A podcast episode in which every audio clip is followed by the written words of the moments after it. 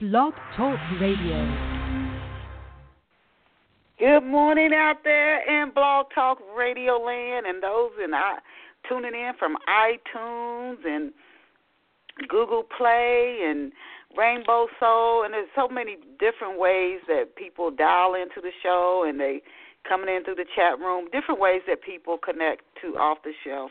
As I was telling our guests, who I'm excited to introduce to you later today, we get a lot of, not only our live listens, but a lot of archive listens, and our listener numbers are going up. We've been doing off the shelf. It's just such a blessing, but more than 13 years, and we've had some phenomenal guests on. I recently learned one of our guests. He's she works with somebody who has an international presence, and she's really taken off.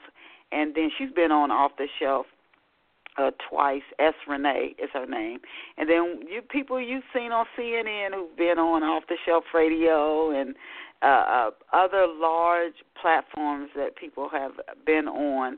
They've we've been blessed to have them here, and we've had several New York Times best-selling authors on our show over these 13 plus years, and we're we're excited to add today's guests to those lists of of artists who've been on, whether they're very seasoned or uh, they're in middle of their career or they're an emerging creative. Uh, not only writers, but we've had publishers and editors on, and people in radio and television and movie producers. So we're excited to add her to the list, and we encourage you to just put it on your schedule at 11 a.m. Eastern Standard Time or New York City time that you you're gonna catch off the shelf. You can catch it on your cell phone, your smartphone, your laptop, your computer. There's so many ways to listen to off the shelf. You can just dial in from right from your phone if you want to, or connect to the chat room. But you missing out on a lot if you don't catch off the shelf. And I'm not just saying that because I'm the host. I've learned so much from every guest we've had on that just some things that have really, really blessed my life that our our guests have. So there's still time for you to tell your friends and your book lovers everywhere and your colleagues and your neighbors, whether they're looking for something for creative or inspirational or motivational, definitely entertaining and uh, enlightening. Tell them to catch off the shelf and they can they can catch the show right now and not miss any of our special guests if they if they tune in now. The dial in number is three four seven nine nine four three four nine zero. Again, that's three four seven nine nine four three four nine zero. They can click on the link that I, I've, I've sent it out, and I'm sure our guest has. Just log into Blog Talk Radio, look up Denise Turney off the shelf. It should come up at the very top, and you can either join uh, clicking in that way or through the chat room.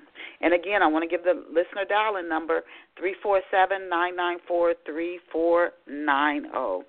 And then next, I want to give you a thought just to just to chew on throughout the week. And this is from Nikki Giovanni, and she said, "I really don't think life is about the I could have beens." Life is only about the I tried to do. I don't mind the failure, but I can imagine that I forgive myself if I didn't try. And again, that's from Nikki Giovanni. Just something to think about this week. And you are, if you just tuned in, you are listening to the Winning Book Radio Show off the shelf. Welcome, welcome, welcome to our Saturday, April 21st show. This year is getting by, you guys. I know early in the week was the tax deadline, so we we we made it through that, and then we the next holiday in the U.S. is Memorial Day, but we're coming up close. Believe it or not, we'll be looking at the the middle of the year before we know it. So think about that quote from Nikki Giovanni, and if there's something you really want to do, I encourage you to to to get started on it. And this is what our guest today did. Before we introduce our special guest, I want to ask you, and I ask this every week how good of a mystery sleuth are you? Do are you one? I love Columbo. Okay, every Saturday, Sunday night here uh, in Atlanta, I watch Columbo. I love that show. Even though they show you uh, some of what happens, like uh, uh, Arthur will do, they they leave some hidden gems. You have to watch the whole thing to put it all together. And that's what a great writer does. If you love mystery and you also value relationships, think about if you think about your life, the things that you say, "Oh, I like this," or "I feel happy," or "I don't feel happy," or involved, or, or appreciated. It has to do with relationships. Not only the concept you have of yourself, but how other people concept you, and they treat you based on the concept they hold of you. If you value those things, relationships between a, a father and a son is a complicated father son relationship in the book. And these four friends and a soulmate, Brenda and Raymond, if you value that, and a mystery, I think you will love Love Pour Over Me. And you can get it in ebook or in print uh, copy. It's at Amazon, Barnes and Noble, Walmart, ebookit.com. If you don't see it on the shelf, just go up to the clerk and ask them, say, I'd like to get a copy of Love Pour Over Me by Denise Turney. The only way you're really going to enjoy this story is to go out and get a copy and read it. And then please let me know how you enjoy off um, Love Pour Over Me. And now, what I'm excited about, she has been so supportive on, on my YouTube channel. She is probably on there making more comments than anybody else, and I really appreciate her. And when she, uh, she reached out for off the shelf, I was so excited and just excited about today's interview. Again, I researched for the show, but I learned so much about each guest as the show unfolds. And who is this phenomenal woman we're presenting to you today? Well, our special off the shelf guest this morning is Candace Waller. Candace is a New Jersey native. She has a master's degree in digital publishing from New York University. She has written for Black Enterprise Magazine. Go, Candace. Candace has also published many newspaper articles Books that she has authored include What Goes Around Comes Around, which we're going to discuss uh, during this morning's feature interview. I really encourage you to visit Miss Candace Waller. You know what I was doing that um, for our listeners. I was doing that mind memory thing, and I was going Candace Walker for the longest, and I said no, no, no, no, no. Candace Waller. So I'm gonna spell her name. Her last name is her first name is C A N D A C E. Last name is W A L L E R, not Walker. Waller. W A L L E R. You can visit her. She's a book author, journalist, and blogger. You can visit her online at CandaceWaller.com. C A N D A C E W A L L E R dot com. Please don't do what I did and go Walker. it's C A N D A C E W A L L E R dot com. Welcome to Off the Shelf, Ms. Candace. Thank you, Denise. I'm so happy and excited to be here. I love your writing tips, your publishing tips. Um, you've been really an inspiration, and I thank you so much for you know putting yourself out there with your regular videos. I really enjoy them. Uh, well, it's it's an honor to have you on here now. When I was actually uh, f- finalizing for your feature interview, I said, "Her last name is Walker." That's that memory thing. And so people, how many people I wonder look for you, and then they they looking for Walker? Is again W A L L E R. That's an it's not a last name I've heard a lot, but Candace no, it's not. Waller. You're not the first person that's do Walker though. Lots of people do that. I don't know ah, why. Oh my goodness. Before we go into the today's uh, questions, we're talking about your books and your writing and your working with Black Enterprise, et cetera. You've done so much. Before we launch into that, I just wanted to let you know the first two questions I ask every single off the shelf guest so our listeners can get a little backstory on our guests before we launch into the questions. So before we go into the specifics of your books and your writing, Candace, can you tell us where you grew up and what life was like for you growing up? I grew up in New Jersey. I grew up in a small town in New Jersey. So I I grew up in a very suburban area. And you know, my parents, I grew up with my parents. My father is from the South. So I always had that southern kind of influence and I used to go there every summer to visit when I was a kid. So I have that influence. You know, I grew up in the uh the hip hop era, you know, Run DMC and all that kind of stuff. So we kind of that was kind of the music and the styling back then. So I kind of grew up without having internet and now having internet. So I had I kind of saddle both, both worlds. It's very interesting when you have that you know, when I worked in libraries, we had actually card catalog, and now everything's on computer. So I've kind of seen things kind of grow, and I and I, I have appreciation because I have I can appreciate both sides. Wow, so you, oh, you said I didn't know you worked in a library. So you worked in a library. How old were you when you worked in a library? I worked like in three your love for libraries.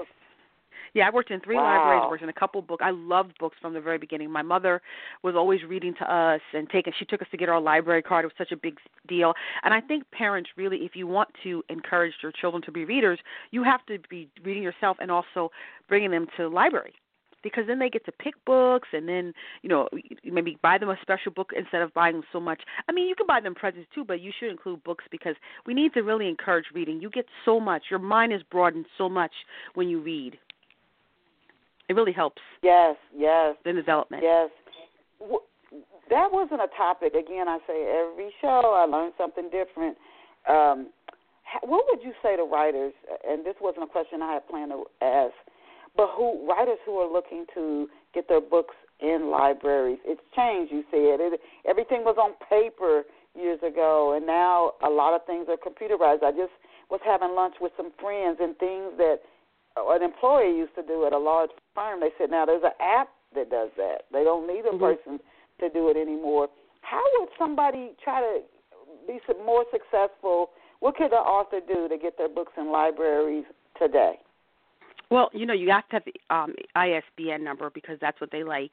Um, you know, I think if you've written a book, I know that you know sometimes I suggest people doing a reading or doing an event at their home library and try to get your book in the home library. You want to try to build up that audience. People overlook libraries a lot, but libraries are great because people who come there are already interested in reading and you want if you put on an event you know they help you promote and that really helps kind of pave the way of getting in there is because a lot of times with self-published authors they don't they won't put your book in a library but if you are a local Oh, author Okay.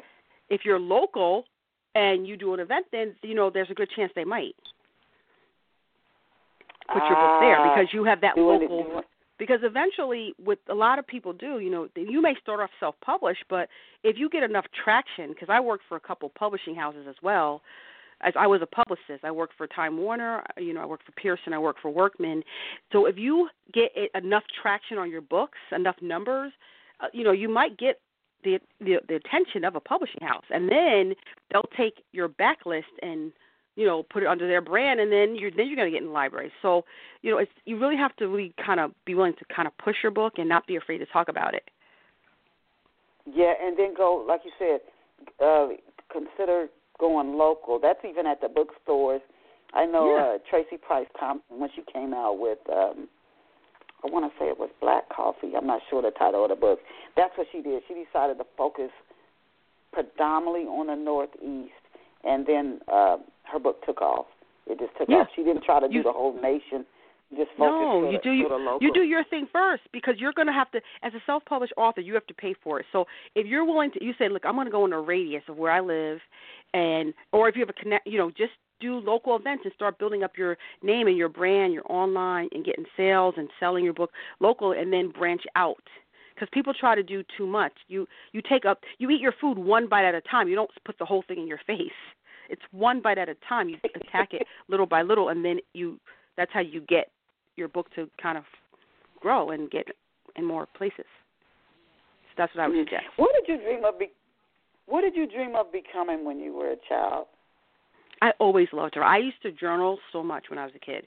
I was always writing and you know journaling. So I didn't know I was going to be an author. I just knew I wanted to do something with writing, and so that was always what I wanted to do. And also I like to dance, so I do both now. Actually, I teach dance.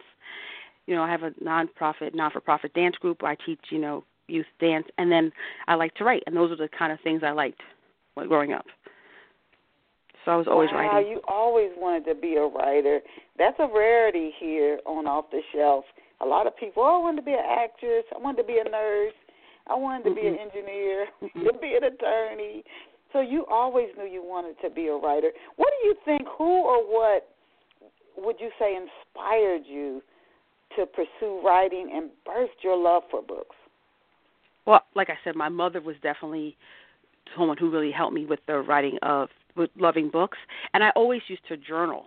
So I would sit there and I'd have things, and I I like to write because you know I I'm kind of I was always kind of a little bit of a shy person, so writing was an outlet for me. So I would write different things down that happened in my life as opposed to talking about them. So that's kind of where that started. It just was it was journaling. I didn't write stories. I wrote about myself. That's how it started. So I didn't write like you know some people make up stories and stuff. I made up. I just wrote about my life, like what I if I liked a boy, I wrote about I felt about that. I wrote about the death of my grandmother when I was ten years old. You know, I just wrote things that happened to me in my life. Okay. Mm-hmm. Okay. How has majoring? You're talking about how libraries have changed over the years. How has majoring in digital publishing strengthened or sharpened your your writing? Your writing and your your your ability to market and get your books out to other people? Well, I I went to NYU, and when I went to NYU, I graduated in 2008. And when I was in my in my class, nobody wanted to do digital. Oh no, no, no, because it had digital had kind of come up and it kind of crashed, and people said, oh, it's not going to really come back. But I said no.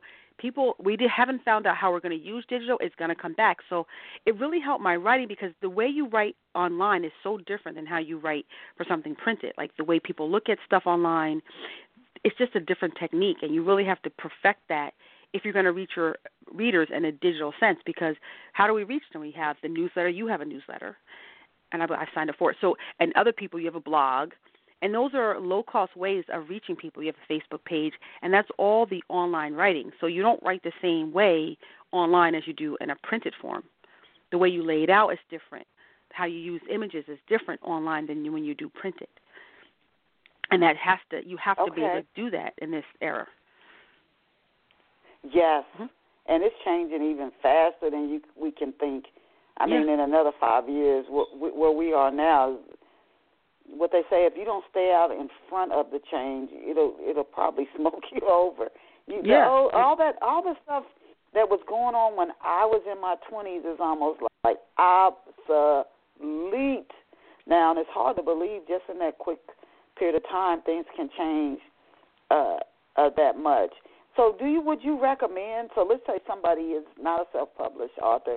Would you recommend that writers, as a whole, learn more about digital publishing, especially again considering the changes in the book industry and in the, uh, the technological changes that are impacting all of us? I think people, and I've always been a lifelong learner, so I believe that you definitely should try digital marketing, social media, any of the digital enterprises that you should as a writer make sure make yourself comfortable with and you should always be perfecting your writing. I always took writing court classes. I didn't understand people who said they wrote and they didn't try to take classes. Like i you know writing to me is like playing a sport. You constantly do it to get better at it. And i always took classes in marketing. I took classes in writing. Actually i'm going to take another class at Rutgers. They have a digital marketing program and i'm going to take that this summer just to even get more, like you said, because it changes so much, and you want to brush up on your skills. So that's what I've been doing. You always what have to was do it. it like, Candace? Uh, thank you so much for what you shared. Now to get more into your the writing writing part of it. We talked about digital publishing, and that's something that can help any author listening. Who some writers still do the writing by pen, and that's fine. But mm-hmm. like I said, things are changing so fast that another 10 years, who knows what'll be going on. So to keep learning, to get, keep up with digital publishing. So thank you for what you share. But now I want to talk more specifically about Candace Waller's writing. So what was it like writing for Black Enterprise? What what was that experience like? I mean, that's a very very respected, influential uh, periodical. Yeah, I actually got the opportunity from Alfred Edmond. He was such a great he he's a high level editor there and he went to Rutgers. I went to Rutgers and he would come back to the school and like you know mentor students and i wrote to him and i was like you know i'd like to you know write for the publication and he helped me get on there. And what happened was when i was working for i was supposed to do like an intern and only write like a little bit. And then something happened with the editor. I don't know what happened with that situation so i ended up doing a lot more writing for it and then i started doing more and more freelancing for them. So it was very exciting. I loved working. I've never worked in a magazine before where everybody is black. You know what i mean? It's not a common thing in publishing. Mm-hmm. And so from the top to the bottom, most of the people you work with are African American, and it was a very unique and wonderful experience to um, work in that type of environment. And they were very supportive. And I would just be pitching stuff, and I wrote a lot of stuff, and I did like their doctor's issue, help with that, and it was you know it was really pretty exciting to work for them, and you know they're very professional. I learned a lot from being there, and Mr. Edmond is he was just great to really help me out like that. I always been grateful for him for that opportunity. Wow, that's a good talk about something to put on your resume. So you actually said you freelance eventually, mm-hmm. but you worked on, on on site for a while at the yeah. actual um location where they uh pulled the magazine together. Yes. So what happened was I, you know, wrote to him because I, you know, he went to Rutgers and he, I actually interviewed him for the local um Rutgers paper. So funny because he worked there. So he let us come over there, and I went in there and I said, oh, I'm looking for something. So I was supposed to be there for a little while, but you know they kept me there for you know i was there for like i was like there for maybe a month or so and i was in the office helping them put this doctor's issue together and that was really exciting to see how it actually came about and then like i said something happened and the person who was supposed to do some of the writing couldn't or whatever and i ended up stepping in and doing that because i had been working with them on the issue so i knew a lot already. So you see how you always have to be ready. That's why i tell people you never know oh, when an opportunity is going to come. Yes. right?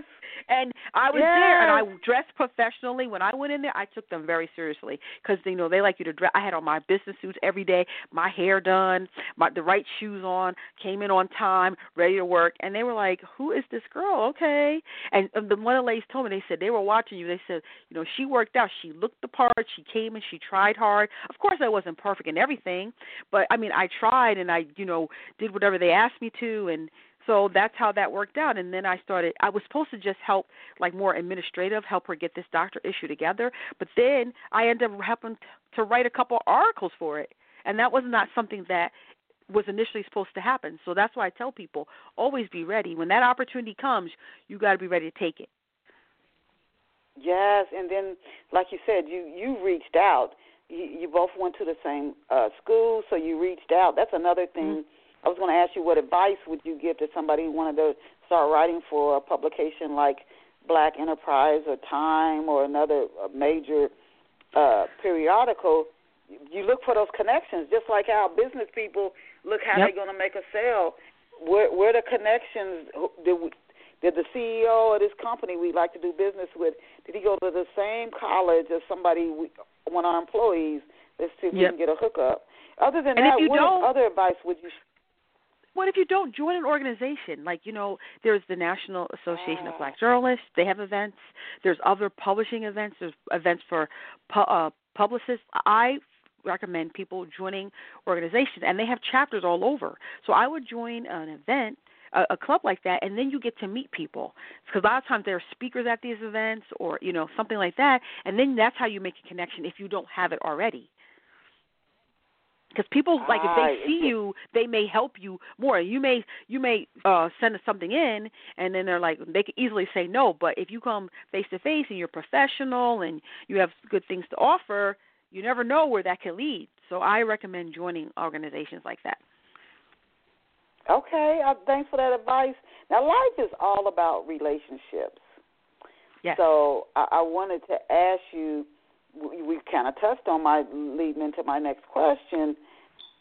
Were you able to network when you were at Black Enterprise to even expand your networking?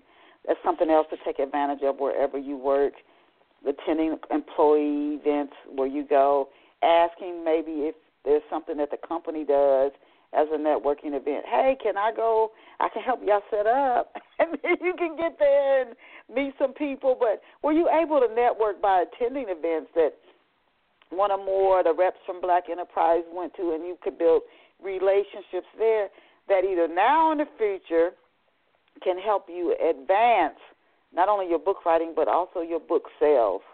Did you get well, those you opportunities? Know, you know, I still I'm still connected with Mr. Edmond and at Black Enterprise. And then what happened is one of the other editors there, you know, I was working with her and she left them and went to another publication and then I wrote for her. So like what happens is with editors they tend to move around a lot. So if they like you and you know you build a good rapport, you can write for them at other places. So definitely, I definitely try Ah. to network. You have to do it because one of the things people don't realize is they think it's just uh writing on writing. It's just you have to be able to network. You have to be able to present yourself. I took a Toastmaster course and I got my first level Toastmaster certificate as a public speaker and that was really important because it taught me how to network, how to speak well, how to present myself because you know, people look at you and they make a quick decision if they're going to work with you or not. And that was real important and it still is Ah, important. yeah. Yes, yes. And the way you, yeah, the way people perceive you, the concept that people create about you, whether Mhm. it's really you or not. When did you start writing? What goes around comes around. How many years ago did you sit down and start writing on the book? I wrote the book a long time ago. I'm embarrassed to say that book. It, I wrote it like 13 years ago. I'm going to admit it because I wrote the book Oh, okay. and then I. What happened was I felt like, oh no, I wrote this book. I finished the book and I'm like, oh well. I was so intimidated by like trying to get it published that I kind of was like, oh, I'm not going to worry about it. And then I went to this, you know, write a novel in a month event and I met this girl there and we were like we want to write a book. I said, "Do you want to talk about our book?" So I, and I said, "I'm going to show you my book." And she said, "You wrote a book and you never published it. What is wrong with you?" And I said, oh. And so she actually went through the book and was like, you, "What are you kidding me? You better publish this book." And so we went through it and, and, and she helped me go through it again and then I published it and that's what happened. Because you have to really have a lot of faith. Writing is very like you know, you're by yourself. And I just didn't feel like in a lot of ways confident to kind of I could promote other people, but it was hard to do it for myself. Mm. So it took me a I think long that's time something a lot of writers struggle struggle with, and then after a while, you know that if you don't do it, the sales aren't coming, so you have to you have to get out there and do it. About what goes around comes around, Candace. Did you have a personal experience that made you want to address uh, reaping what you sow, or the topic what goes around comes around? Maybe even as a way to help you heal from maybe a bad relationship. What inspired you actually to take on that topic in your book? you know, I I I, write wrote it because I've always been very interested in relationships, and you know, a lot of times I I wanted to write something that talked about how when something bad happens, if you're if you're a good person and you're good to your core, good can still come out of your life. You know, and a lot of times when people hear that saying, they think of it very as a negative connotation. But in my sense, I wanted to show it as a positive.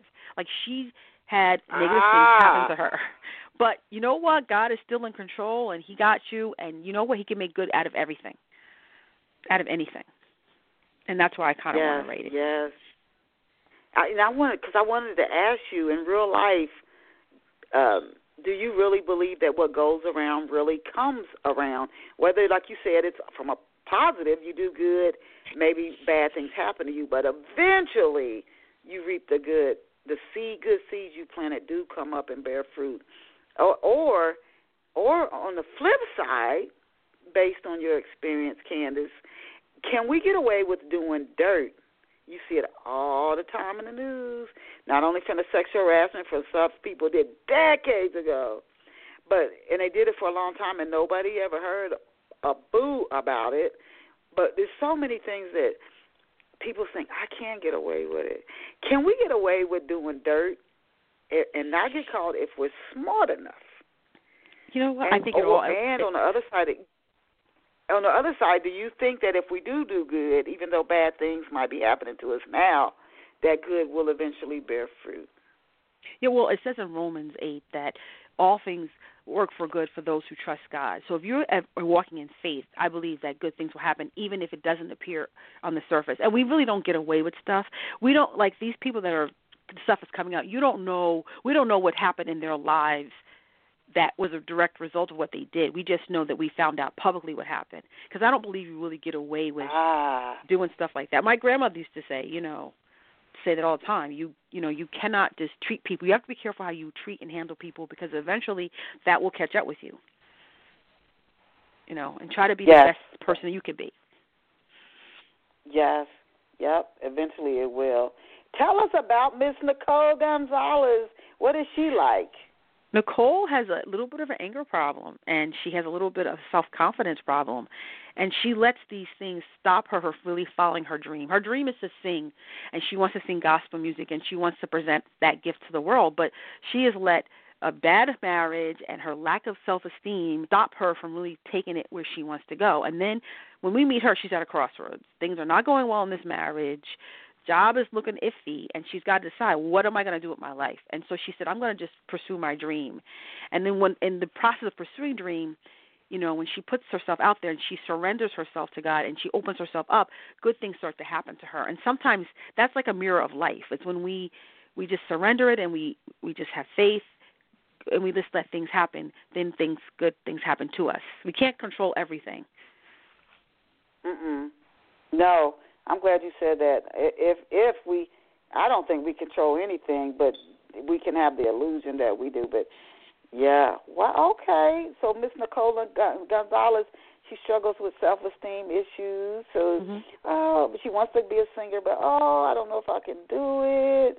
And so uh, something happens in her life through her job, and she says, you know what, I'm going for it. Yeah, now, I'm going why for does it. she feel pressured? Good for her. Why Mm-hmm. does she feel pressured at the start of the book? And how long has she been married? She's been married over 10 years. So she's been 10 years with this man. Oh. And he is not doing the right thing. He's like a little bit he's a womanizer. When we meet her, like she's like telling him to get out, you know, it's it's dissolving this marriage. She brings his woman there. There's a big confrontation. You know, like Oh, he's not really respecting her and you know, she tried to do be the she tried to mirror the marriage that her parents had, but you know, her father and this man were not not the same. And she kind of rushed into this marriage young not really seeing what a lot of people do. They rush into relationships and they don't see the what it, what's there. They see what they want to see. They project and it's not working out. And she tried to hold on to it and when god said it's over it is over and you know that's where you that's where we got her. You know it's done. He told you it's done. And you're not going to hold on you can hold on but when he says it's over it's over. And you know she's just very sad about It. we meet her and she's very sad and you know and then she you know but she's always been a good person. She mentors a young person. And this lady's like you've done so much good for me. You're a good woman. You know just move on out of the mouth of babes right? Move on. What what get over it as what to say do what you're supposed to do you've been telling me what to do now i'm telling you what to do get off and get going and that's how we kind of meet her and then we see how this how she kind of evolves into what she really Do was you supposed tell to be all reader- along. Do you tell the reader or show the reader uh, through the book? Um, so she's coming to like a a, a crossroads. She's Mhm. coming to an intersection in life. She got to make a choice. Does she? Do you show the reader any of this? Is what her life was like prior to her reaching this crossroads, or they they just come in at the crossroads and you take it from there? They come in at the crossroads, but they see hints of her life. Like they know she lives in a nice area and she had nice things, but it was all like an illusion because she did not see the whole picture of what was going on. So she kind of said, "I'll be the goody goody wife and I'll do this and I'll have the nice house and I'll work and support my husband." But, you know, it wasn't it was just an illusion. And then when that illusion, we see her when the illusion breaks. And like so everything like she kind of you see her in retrospect that it really wasn't what she thought. It's just that what she just was trying to say. You know how sometimes people put on glasses they only want to see what they want to see and not what's there. Yeah. Wow. Who who are the two men? Nicole sounds very interesting, and I'm rooting for her. Who are the two men who enter her life? Well, yes, yes, just as she- she's trying to find a path that works for her. Well, she meets one of the guys she meets is like an old flame. Like she knew him, and he was like the guy that got away.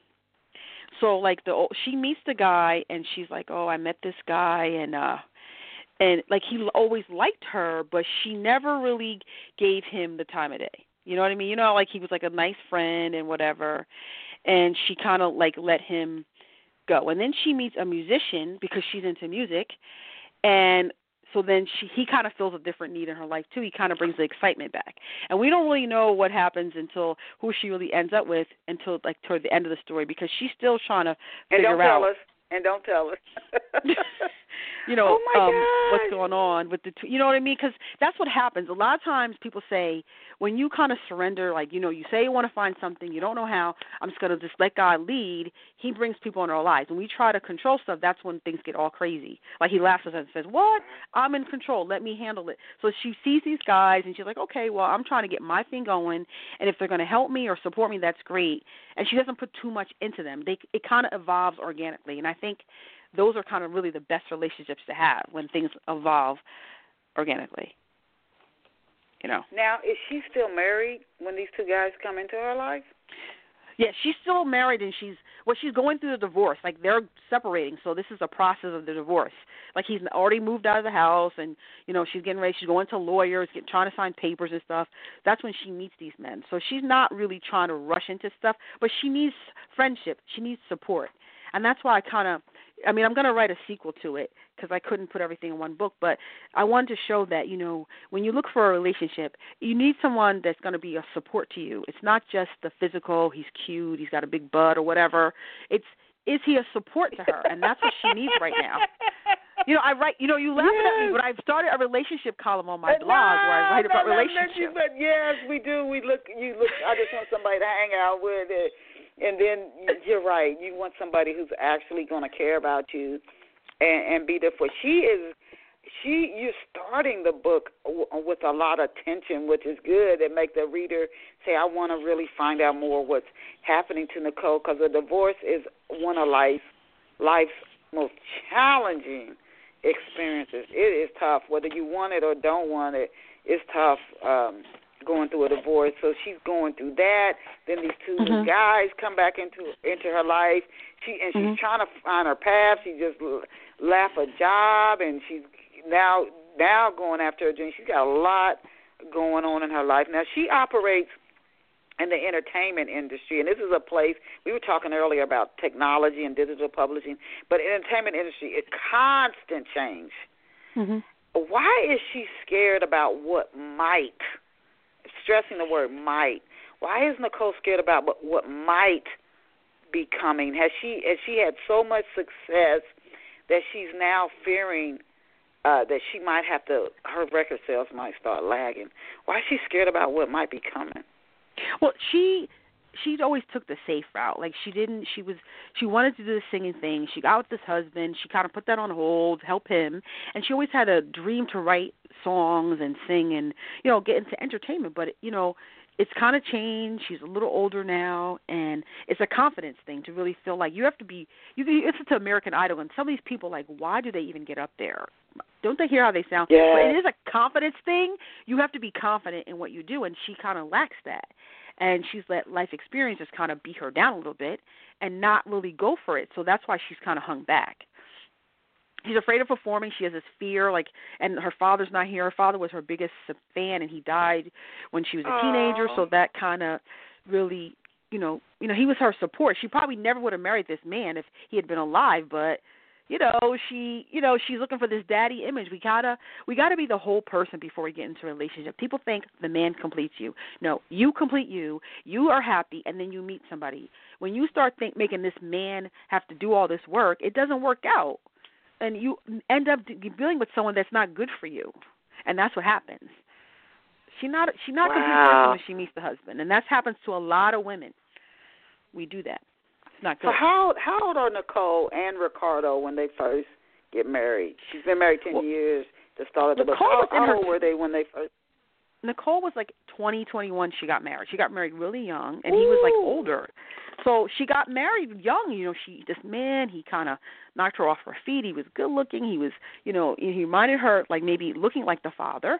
And then as you get older, who you marry at twenty is not who you're going to marry at thirty you know who they're you know you know that's not the same person who you're going to marry as you get older and so that it's sometimes we um we get married for silly reasons we get with people for silly reasons and we don't really we don't go deep we look at the surface and we need yeah, to go but she, deep did she, but people. she felt like it was right for her. You and you said Nicole was supporting Ricardo. He's older than her. Did he, why is she supporting him when their marriage is starting to collapse? Well, she is supporting his dream. Like she, you know, kind of put things in the back burner to support his dream. Like he was doing this business, he has his own oh. business, and she was supporting that. Like she didn't want to. She wanted to be the dutiful wife and do all the things that to make him happy.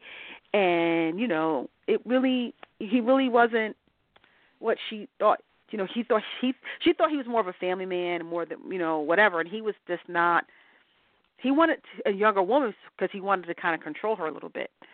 You know what I mean? So that's why Ooh. he took someone so young, and she really wasn't. You know how a lot of times you see these women and they're like, oh, they fall in love with the idea of being married. They have this thing with their families. Their parents were had this great marriage, and then when they get into it, it's it's not what they. You know what is interesting? You that's another topic uh, when you're when you're promoting uh, what goes around comes around. That's another topic.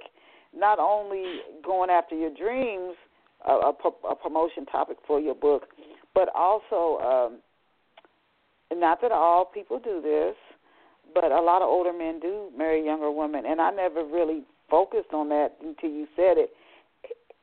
Maybe he wanted to control her. He's thinking she's gonna look up to him. She's gonna think he knows so much more than her, and wow, but when you said that, I was like, I, I went, whoa. yeah, that's what happened. That's you, what happened, and then when that. it, it happened when then and he starts really showing like it becomes very obvious that he's not faithful, he's not doing what he's supposed to do, and she can't hold it together anymore. Because a lot of times when women this happens to women, we get embarrassed, and we're like, oh, we'll just pretend. But people can see the cracks in your armor, and sometimes the cracks get bigger and bigger and they're seeing it and you're trying to hide it and you're not fooling anybody because they know. People who love you and know you know that this is not whatever and and then it becomes obvious that he's not even coming home. So so you know what then what? You know she can't hide it anymore. So now everybody knows and it's just a we have to sometimes we have to be humble and it's hard to be humble you know when things go wrong and say you know what? I made a mistake. I need help. Wow, lord i need you to help me. so many I, you know, I'm so glad I interviewed you, and I, I encourage you to continue to do interviews about your book because you have so much. The book dealing with so many real life events, even though it's a novel, that maybe somebody reading what goes around comes around, they could see that in a relationship before they get married. And thanks to what you sh- show with Nicole and Ricardo, they might say, you know what, I'm backing out. And it could help somebody in real life even though it's a novel. Now, what type of friend is Lisa? What's she like?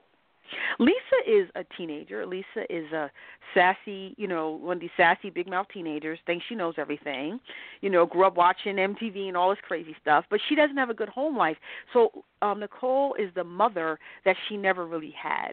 You know, she's like the nurturer. She the nurture that um Nicole wanted to do with her husband, she does with this young girl. And she started with the group big sister, little sister, and then this girl like they just kind of stuck on, and she's always been like a mentor, supporter of her. So Nicole, you know, Nicole kind of, you know, sees Lisa as her younger self, you know, and is always kind of like her cheerleader and her support. Okay. Now you said you're going to write another, like a sequel. Do you plan on turning what goes around comes around into a book series? Uh, I think I'm. I know I'm going to write at least one more book because I think with the way it ends is that we kind of see her. We don't. We we see something start, but we don't know what's going to happen. So I want to kind of see her kind of start her career, start her relationships, you know, work through some other things that were in her life. You know, her her daddy issues that she had. She's got to work through that, and kind of reconcile with that. You know, her father was good to her and he gave her a lot of good things and she doesn't need to replicate him in her life because he's already given her the building blocks to be a strong, confident woman and she needs to remember who she comes from, remember what he was to her and not try to recreate him again. You know what I mean? He, he's gone now, but he left her with a, a legacy and yeah. that she can grow on that and not be afraid to step out on that. And that's what we're going to see in the next one. You are one bright sister. I'm listening to you talk and the, the gold nuggets, and I'm I'm hoping our listeners will, whoever. Some people are going to listen just to learn, learn more about your book, and hopefully go out and get a copy of What Goes Around Comes Around by Candace Waller. But others may not, not only get the book, but it, some things you share may help them in their own personal experience, especially if they're at a crossroads or have a major decision uh, to make. Now, there's mm-hmm. some Spanish in the book. What goes around comes around. Uh, we're talking about for our off the shelf listeners who might just tuned in uh, a little late, but you can go back when the show finishes streaming and listen to it in its entirety in the archives. But there's some Spanish in the book. Are there plans to translate the entire novel into Spanish? Mm, that may happen. I mean, she's Puerto Rican and she's black. And her father was, you know, he was Puerto Rican, and so she grew up with, you know, the Spanish music and the, you know, the Spanish heritage. In the second book, you're going to see more of that, and you know, so that's definitely a part of her. So um, I don't know about translating it. I'm going to just stick with the English version right now, and we'll see how that happens. If there's demand for it, yes, definitely. You know, I wrote the screenplay okay. for it as well. So, um, so I would oh, like you to, did. So, so how soon yeah. after?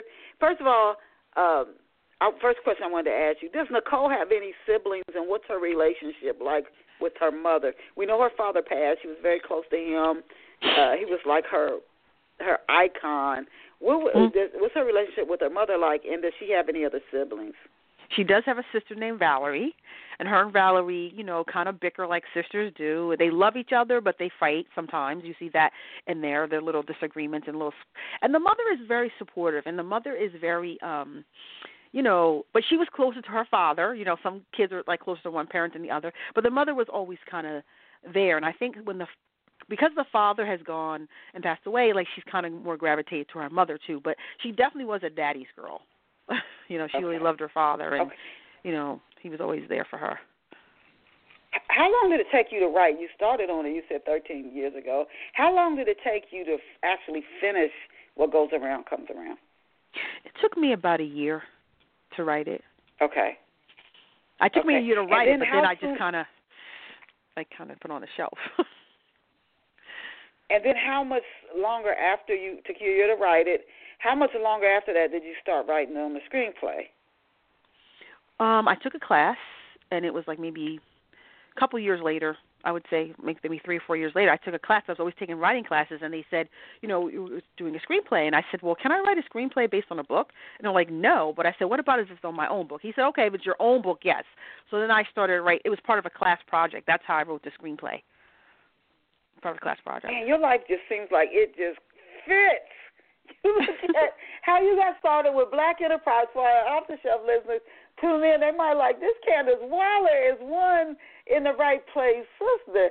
Black Enterprise, you uh, an editor who went to the same college you did. Boom, you get in the door through there, and then uh, writing what goes around comes around. How that got launched, and then you taking a college course, and you, let me write a screenplay on, on my novel. And who knows where, where that will go? Because the topic of what goes around comes around is in the entertainment industry. Do you have plans to either take it? Uh, with the, I know a screenplay and a stage play are different, but do you have plans to either take it on your own to a local theater and take it live stage, or to actually really push and see if you could turn it into either a TV movie or a major motion film? Are there any thoughts or plans in the works for that? Um, I haven't tried to. I mean, I wrote the screenplay. I haven't tried to push it that way. I'm open to it. Um, I'm doing the promoting and working on my other writing projects right now, but I'm open to it. I have not tried to do a stage play because that you're right. That's totally different. Um, that might be interesting to try to do a stage play based on this because of all the you know the dramatics. It probably might go that way. I don't know. where did you find uh, what goes around comes around? Where did you find the illustrator? For that for your novel? Actually, um, the, a, a friend of mine knew this man, and he was an, his name was Ryan Henry, and uh, he he was an illustrator. So I said, you know, I told him kind of what I wanted, and we worked together to put this. It, like I tell people, you have to network. Who do you know? And ask people who who's, who does writing, who does this, who does editing. You know, like you said, networking is really really important, and that's how I found him through a network. Mm-hmm and I asked ah, around. That's what okay. you got to do. You have to open. The, the Bible says we have not because we ask not. We have to open up our mouth and articulate what we want, and then it happens. Once you say you want something, you write down your goals, you meditate on them, then things start to happen. So you have to take the first step by saying what you want and everything, and that's how things start to come to you. You know, I, t- I can tell our listeners, you do exactly that, and I, I do admire that about you and your your character and um, what goes around comes around. Nicole, she struggles with self-esteem issues, and uh, some writers do. Some writers don't want to go to book signings. They don't want to be on the radio. They don't want to do a television interview. They they want to just do their work, and hopefully the book sells on its own because they don't feel comfortable speaking in in front of other people. But we're at a time when you almost have to do that. Publishers just aren't. They just aren't putting the money behind books like that to to push them uh, that way anymore. Even major authors, they do big city tours. Uh, maybe not as much as they used to, but they have to get out there and do all those all those book signings. So uh, that's a very good thing that you share. Now we have about ten minutes left in in today's show. I wanted to uh, talk about a little bit more about book marketing uh, for off the shelf listeners who want to either get started as a writer or find more ways to connect with readers. Now you also blog, Candace. How has blogging helped to introduce your your works and your books to new readers? Well, with blogging, um, you can post. I you create your Facebook page or author page on Facebook, your Twitter. What I do is you I when I post different articles, I blog about it, and then I put it on all my social media, and that brings people to my site.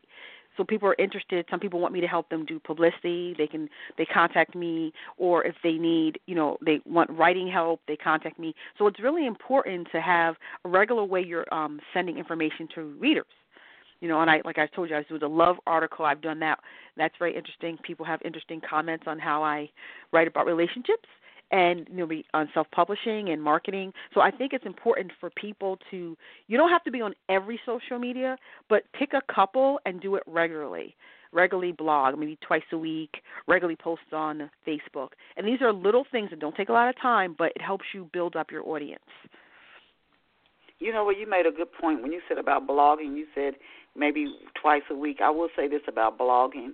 I, I have two blogs, and one I don't do as much as I used to. And I can tell you just from looking at the analytics behind the scenes, when I would publish at least once a week, and if I did it two or three times a week, man, my my uh numbers of readers and visitors went way up and then when I would start doing it like once a month, they dropped off significantly. So if you're going to yeah. blog, I do highly recommend people start to. Uh, same thing with YouTube.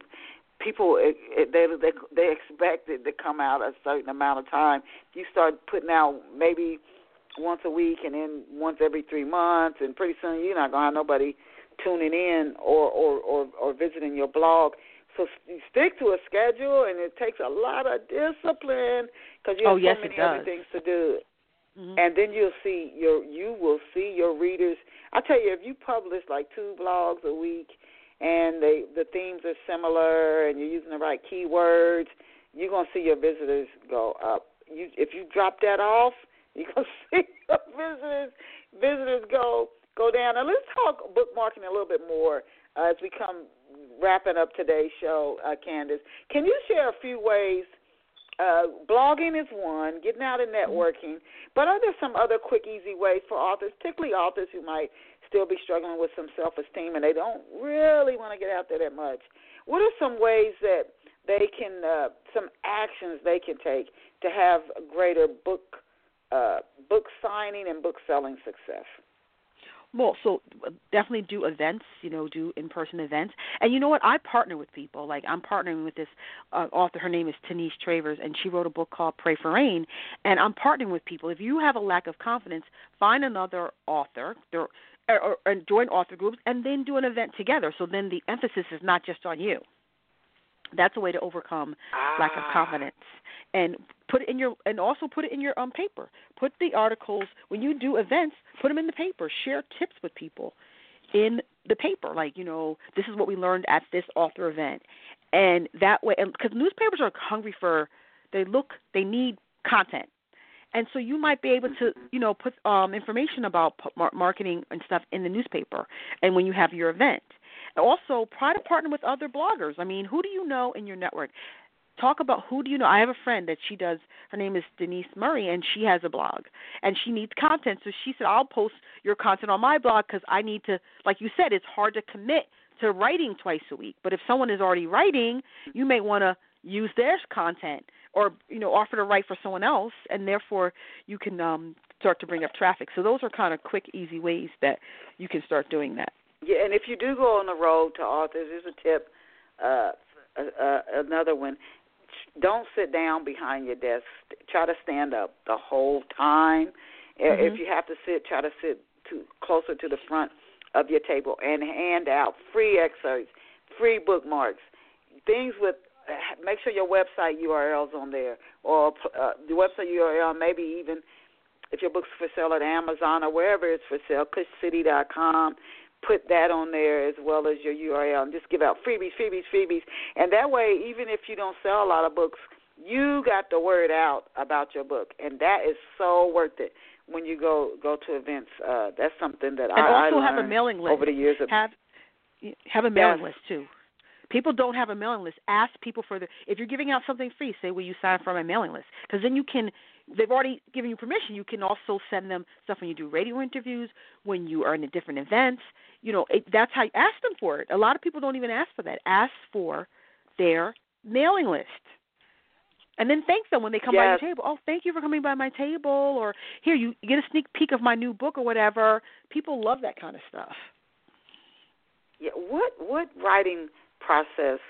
Um, what writing process do you follow for those who want to want to they want to be a Candace Waller? They want to publish book in their hands like you you have for yourself. Do you do outlines, character sketches? How do you go about creating? Like, how did you go about creating what goes around comes around? Did you did you follow an outline? Did you Yes, do I- I character believe in sketches? How did you create the book? Outlines are important. You don't have to outline the whole book. You can just outline five chapters at a time because that's overwhelming for people. Definitely do a character sketch because it helps you build the character and set limits of when you're going to write. I'm going to write for two hours a day and I'm going to have at least a page a day. And people think that's not a lot, but in a year, if you do that, you're going to have a book. So, you know, if you consistently do it and you meet goals, like little goals that are attainable, you can do it. And also join writing groups if you can, because they're a good way of encouraging you to um write and critique and give you advice you know when you're feeling down you know someone can encourage you so i suggest doing writing groups setting deadline you know setting you know writing goals and doing character sketches and outlines whenever possible Okay. Where can off the shelf listeners get a copy of your books, Candace? I'm on Amazon, so you can go to Amazon. You, if you go to my webpage, um, CandaceWaller.com, I have a link to the Amazon page for the book, so you can find my book on Amazon, print and also Amazon. ebook. Yep, Okay, Yeah, you have to be on to ask you that. Amazon, It's in print. and ebook. Okay, it's in print and ebook ebook format. Mm-hmm. They can get a copy mm-hmm. of your book. Amazon.com, you guys. Are you? Do you have any upcoming speaking engagements or appearances you can share with off the shelf listeners? Well, I am going to be doing an event. I'm trying to firm up in Paterson, New Jersey, in June. And we're, I'm just getting the dates for that. I'm going to be in uh, Fanwood and Westwood, New Jersey, in November. So those aren't firmed up, but I will be putting them on my site when they are firmed up, so people can find out. And uh, and then I thank you so much. I'll be sending out the link to the interview to the people who are connected to me on Facebook on my author page as well. So if you want to hear it again, you know I'm going to be doing that too. Okay, now if you on, you said Facebook. What other social media networks? I remember earlier we were talking book marketing. You said you don't have to be on them all. There's so many social networks, but where can people find you online on the social media sites? If you go to Facebook slash Candace Waller slash author, I'm there. And that's you know that's kind of where I put a lot of my stuff. I also have a professional um, profile on LinkedIn, Candace Waller. If you look for me, um, I'm on the uh, LinkedIn, and I'm also on Facebook. So probably Facebook is really where I'm Okay. putting a lot of my energy. hmm And uh, so I'll be Are doing that. Are you on Twitter or Instagram, Miss Candace? Well, you know, when I'm on Instagram, it's more like personal stuff. It's not so much the book thing because it's Okay. you know, I like to put pictures of like I'm a I'm a, I'm a natural hair girl, so I like to do the natural hair stuff on there. And uh so it's not so much the book thing, it's just personal. Okay. Okay. Okay, we have been, oh my goodness, what a treat, what a treat, what a treat. Candace Waller, we've been, she was our special guest on this Saturday, April 21st. You'll get to listen to her in the archive. She's become a part of our off the shelf history. You know, we started over at Rainbow Soul and then we came to Blog Talk Radio, and our audience is really growing. So we want to thank her to be a part of our history. It's just an honor to have her a part of it. So Candace Waller, W A L L E R, W A L L, no K, W A L L E R. And she is from New Jersey. Yeah, I'm a Jersey girl. Written for she's written for Black Enterprise, and she's a blogger and journalist. And the title of her latest book, and she's working on a sequel, you guys. But I encourage you to go out and get a copy at Amazon.com. What Goes Around Comes Around by Candace C A N D A C E Waller W A L L E R. What goes around comes around. Her website, please visit her, CandaceWaller.com, C A N D A C E W A L L E R. You can send out tweets and your Facebook messages and letting everybody know to check out Candace Waller. We want to thank her for being here with us this morning. And remember that quote from Nikki Giovanni. I really don't think life is about the I could have beens. Life is only about the I tried to do. I don't mind the failure, but I can imagine that I'd forgive myself if I didn't try. So if there's something you want to do, like Nicole and Candace's book, what goes around comes around. She's dealing with some self esteem issues, but I'm mm-hmm. sure Nikki Giovanni would tell her to go for it, Nicole. And so I encourage you to do the same. Remember, remember, bookmark, set it on your calendar every Saturday morning at 11 o'clock New York City time. You're going to catch off the shelf radio because you don't want to miss out on these blessings. You just don't want to miss out. Whether you're a book lover or another creative, or you, you you're a business owner and you want to look for some enlightenment, inspiration, and motivation, and learn from how somebody else was able to get more exposure or launch their book, which you might be able to translate into a business product launch and be successful at it. You want to tune in to Off the Shelf Radio, 11 a.m. Eastern Standard Time on Saturday mornings. Remember, you guys, you are amazing. I don't care what happens to you and what you concept about yourself. The truth is, you are amazing. You are phenomenal. You are incredible. Go out and create a fabulous day for yourself today. Thank you so much, Candace Waller. I'll shoot you an email. Bye for now. Thank you. Bye bye.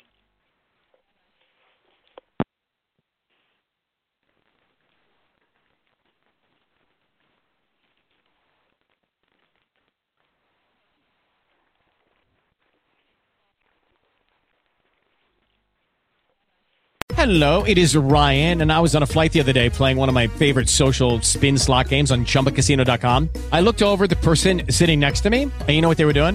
They were also playing Chumba Casino. Coincidence? I think not. Everybody's loving having fun with it. Chumba Casino is home to hundreds of casino style games that you can play for free anytime, anywhere, even at 30,000 feet. So sign up now at chumbacasino.com to claim your free welcome bonus. That's chumbacasino.com and live the Chumba life. No purchase necessary. Group. Void were prohibited by law. See terms and conditions. 18 plus.